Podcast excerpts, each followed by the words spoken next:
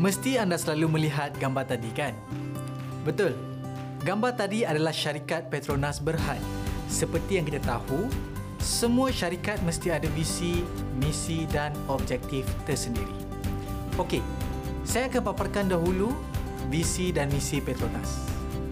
Untuk pengetahuan semua, visi Petronas ialah untuk menjadi pembekal minyak yang terkemuka di seluruh negara bukan saja terkemuka di dalam negara Malaysia, malahan di peringkat antarabangsa. Misi Petronas pula untuk menjadi pembekal minyak yang bersih, paling selamat dan kos yang efektif bagi seluruh masyarakat. Petronas sebuah entiti perniagaan. Tanggungjawab utama Petronas adalah untuk membangunkan dan menambahkan nilai kepada sumber negara ini. Misi syarikat ini juga ingin menjadi daya penggerak kepada pembangunan negara iaitu dari segi ekonomi. Petronas juga menjadi sebuah perniagaan yang dapat memberi keuntungan dan pendapatan kepada negara. Selain itu, Petronas juga ingin menjadi sebuah syarikat yang menyediakan perkhidmatan jualan yang paling terbaik kepada pelanggannya. Okey, jom kita tengok apa objektif Petronas pula. Objektif utama Petronas adalah lebih kepada menyumbang kesejahteraan rakyat dan negara. Petronas sentiasa produktif, efektif dan inovatif di dalam melakukan kerja-kerja yang dipertanggungjawabkan oleh pelanggan-pelanggannya. Petronas juga adalah sebuah syarikat yang menawarkan kualiti kerja yang memberangsangkan bagi mengikut kehendak pelanggan-pelanggan. Di samping itu, Petronas juga menambahkan lagi pengalaman kerja yang lebih luas dalam bidang kerja mengikut peredaran zaman teknologi maklumat ini syarikat ini juga mengamalkan cara kerja berpasukan atau teamwork agar dapat mewujudkan persefahaman dan keharmonian bagi meningkatkan prestasi kerja yang lebih sempurna di kalangan pekerja di masa hadapan. Malah, syarikat ini juga sentiasa memastikan tahap profesionalisme daya saing yang sihat serta kecekapan yang tinggi bagi menyahut cabaran ke arah wawasan 2020. Assalamualaikum dan salam sejahtera semua. Bak kata pepatah, tak kenal maka tak cinta. Saya Ahmad Naim, guru kamu hari ini. Sebelum saya teruskan sesi perkongsian ilmu ini, saya harap kamu juga bersedia dengan buku teks perniagaan buku surat 135. Hari ini, saya akan menerangkan topik dari bab 3 iaitu penetapan visi, misi dan objektif perniagaan silibus tingkatan 4. Saya akan fokus kepada faktor yang perlu dipertimbangkan untuk menghasilkan visi, misi dan objektif perniagaan. Jadi, objektif pembelajaran kita pada hari ini ialah menjelaskan dan menganalisis tujuh faktor yang mempengaruhi keperluan mengubah sesuatu visi, misi dan objektif perniagaan. Mari kita imbas semula maksud visi, misi dan objektif. Visi merupakan penetapan perancangan melibatkan fokus dan perancangan jangka masa panjang. Manakala misi merupakan satu pernyataan ringkas yang menjelaskan tujuan atau matlamat utama sesebuah perniagaan. Seterusnya, objektif merupakan pembentukan matlamat yang lebih khusus dan sasaran boleh diukur bagi membantu pencapaian tujuan organisasi. Baiklah, sekarang saya akan mula menerangkan tujuh faktor yang perlu dipertimbangkan untuk menghasilkan visi misi dan objektif. Tujuh faktor tersebut ialah yang pertama, titik pulang modal. Kedua, pertumbuhan. Ketiga, pemaksimum keuntungan. Keempat, daya saing. Kelima, share pasaran. Keenam, jualan. Dan yang ketujuh, penyediaan perkhidmatan. Mari kita lihat faktor yang pertama, iaitu titik pulang modal, TPM. Titik pulang modal atau dipanggil TPM merupakan satu kaedah atau teknik yang boleh digunakan oleh perniagaan untuk merancang dan mengetahui hasil yang akan diperoleh bersamaan dengan jumlah kos yang ditanggung. Sila lihat rajah. Rajah tersebut menggambarkan titik pulang modal TPM. Paksi menegak iaitu paksi Y menunjukkan jumlah hasil atau kos. Sementara paksi mendatar atau paksi X pula menunjukkan kuantiti produk. Cuba perhatikan. Di dalam raja ada S1, Q1 dan H1. Apakah makna di sebalik simbol-simbol tersebut? Apa ya? Mari saya terangkan. Dengar tau. S1 menggambarkan jumlah hasil sama dengan jumlah kos. Okey. Pada titik S1, perniagaan mendapat titik pulang modal iaitu perniagaan tidak mendapat keuntungan. Perniagaan akan rugi jika mengeluarkan kuantiti produk kurang daripada Q1. Perniagaan mendapat keuntungan jika mengeluarkan kuantiti produk melebihi Q1. Jom kita tengok cara nak kira TPM pula. Formula TPM ialah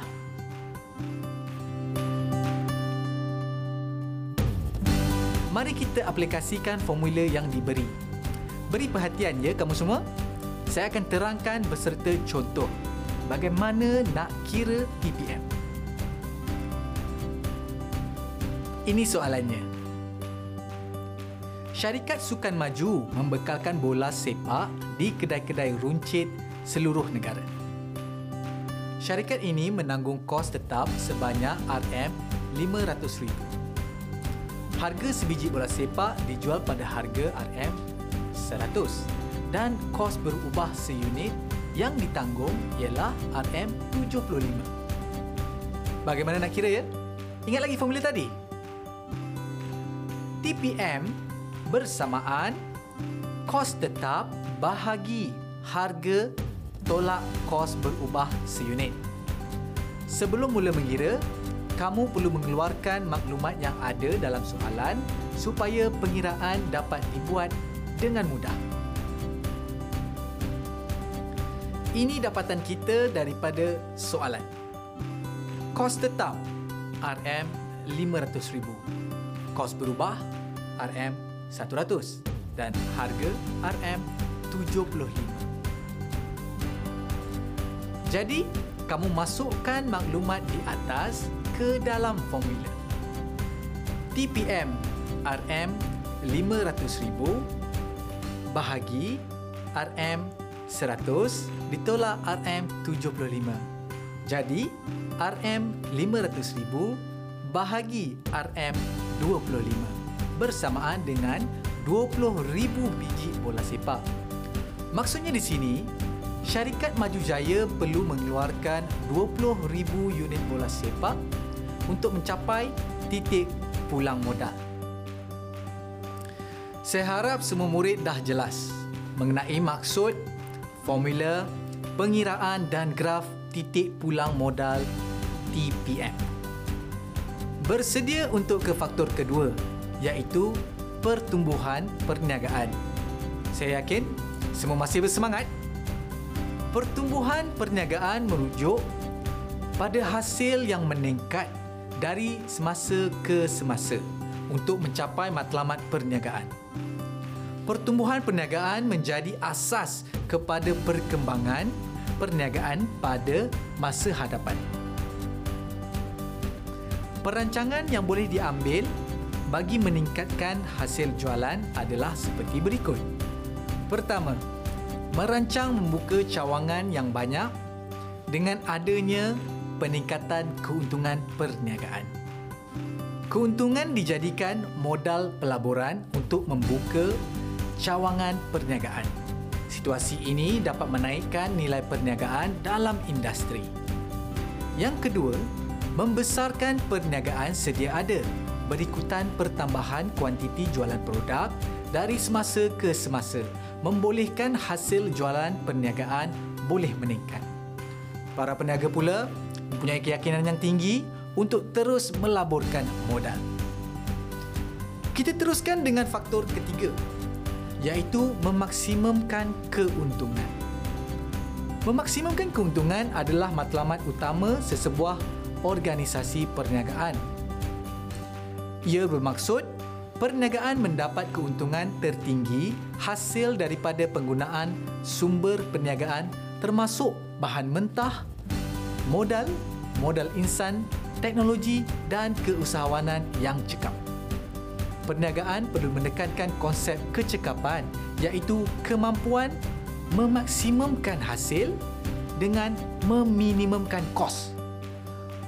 Perbezaan yang wujud antara memaksimumkan hasil dengan meminimumkan kos akan dapat memberi keuntungan yang lebih tinggi. Untung dapat dikira berdasarkan formula berikut untung bersamaan jumlah hasil ditolak dengan jumlah kos. Jumlah hasil jualan boleh dihitung berdasarkan jumlah kuantiti didarabkan dengan harga produk.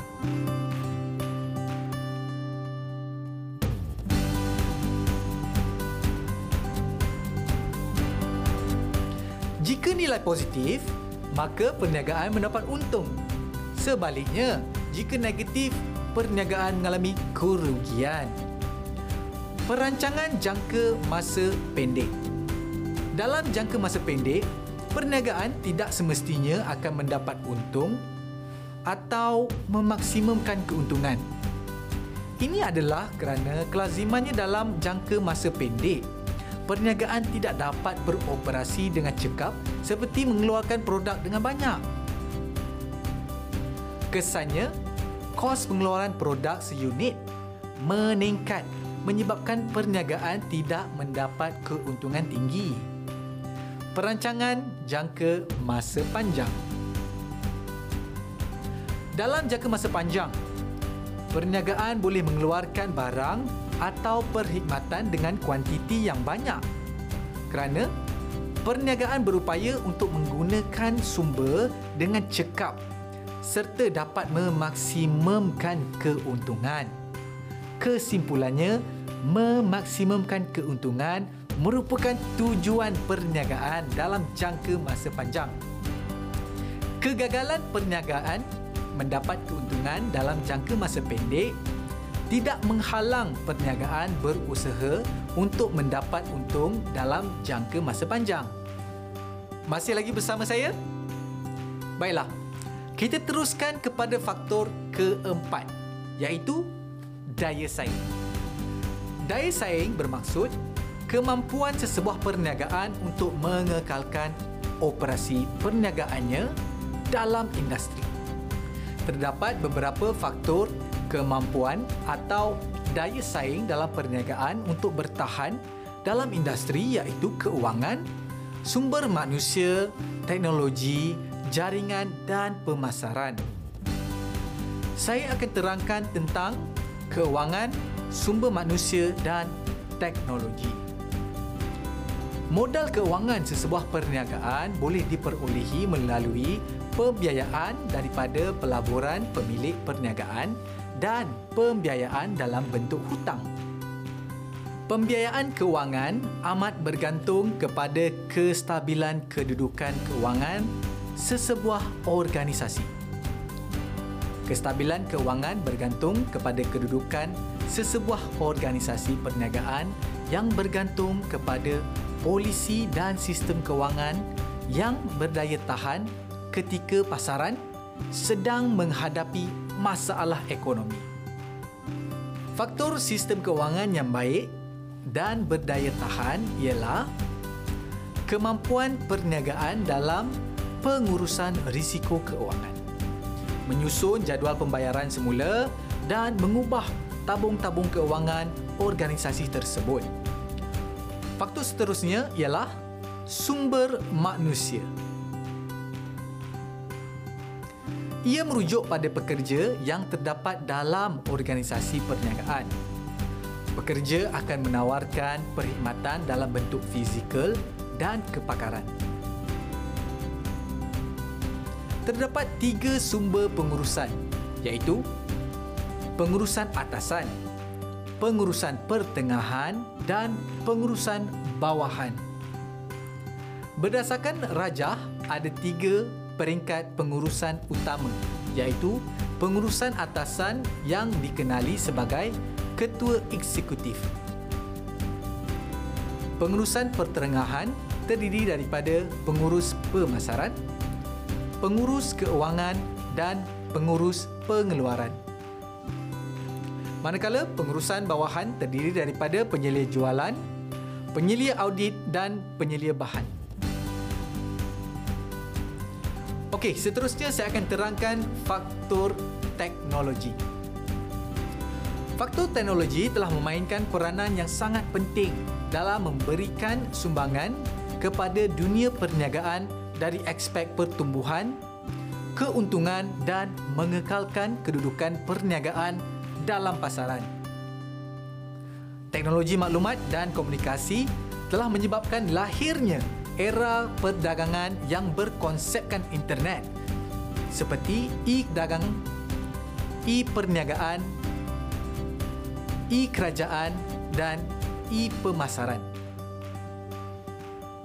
Baiklah, kita akan melihat faktor kelima yang perlu dipertimbangkan untuk menghasilkan visi, misi dan objektif iaitu share pasaran. Merujuk kepada slide, Honda telah menguasai share pasaran otomotif yang terbesar.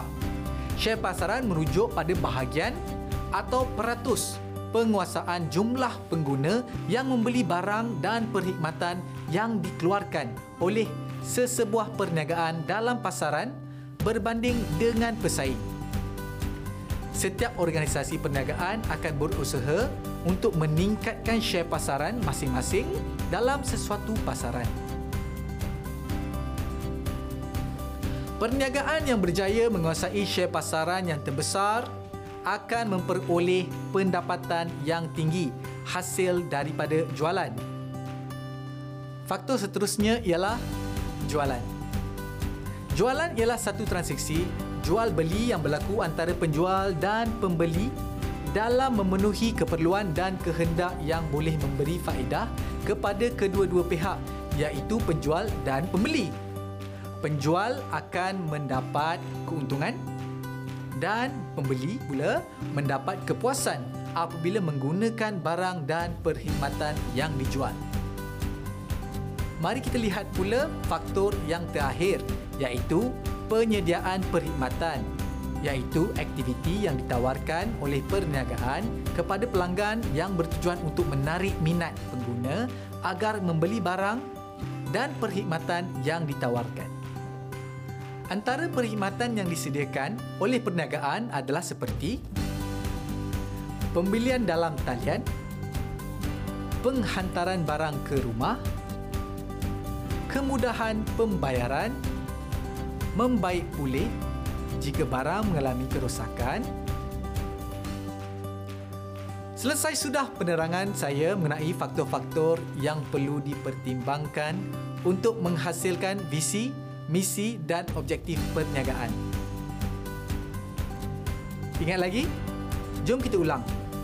Baik, tujuh faktor tersebut adalah murid-murid yang pertama apa dia? Titik pulang modal. Dan yang kedua, pertumbuhan. Diikuti yang ketiga, permaksimum keuntungan. Keempat, apa dia? Daya saing. Kelima, share pasaran keenam jualan dan yang ketujuh penyediaan perkhidmatan.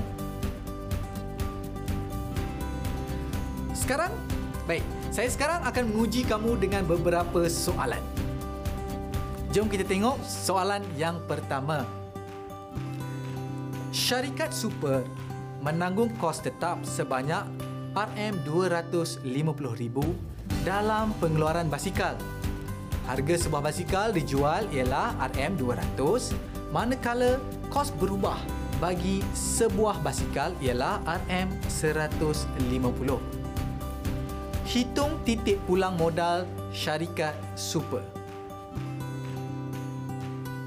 Okey, sebelum kita jawab soalan, kamu perlu tahu dan ingat formula pengiraan TPM.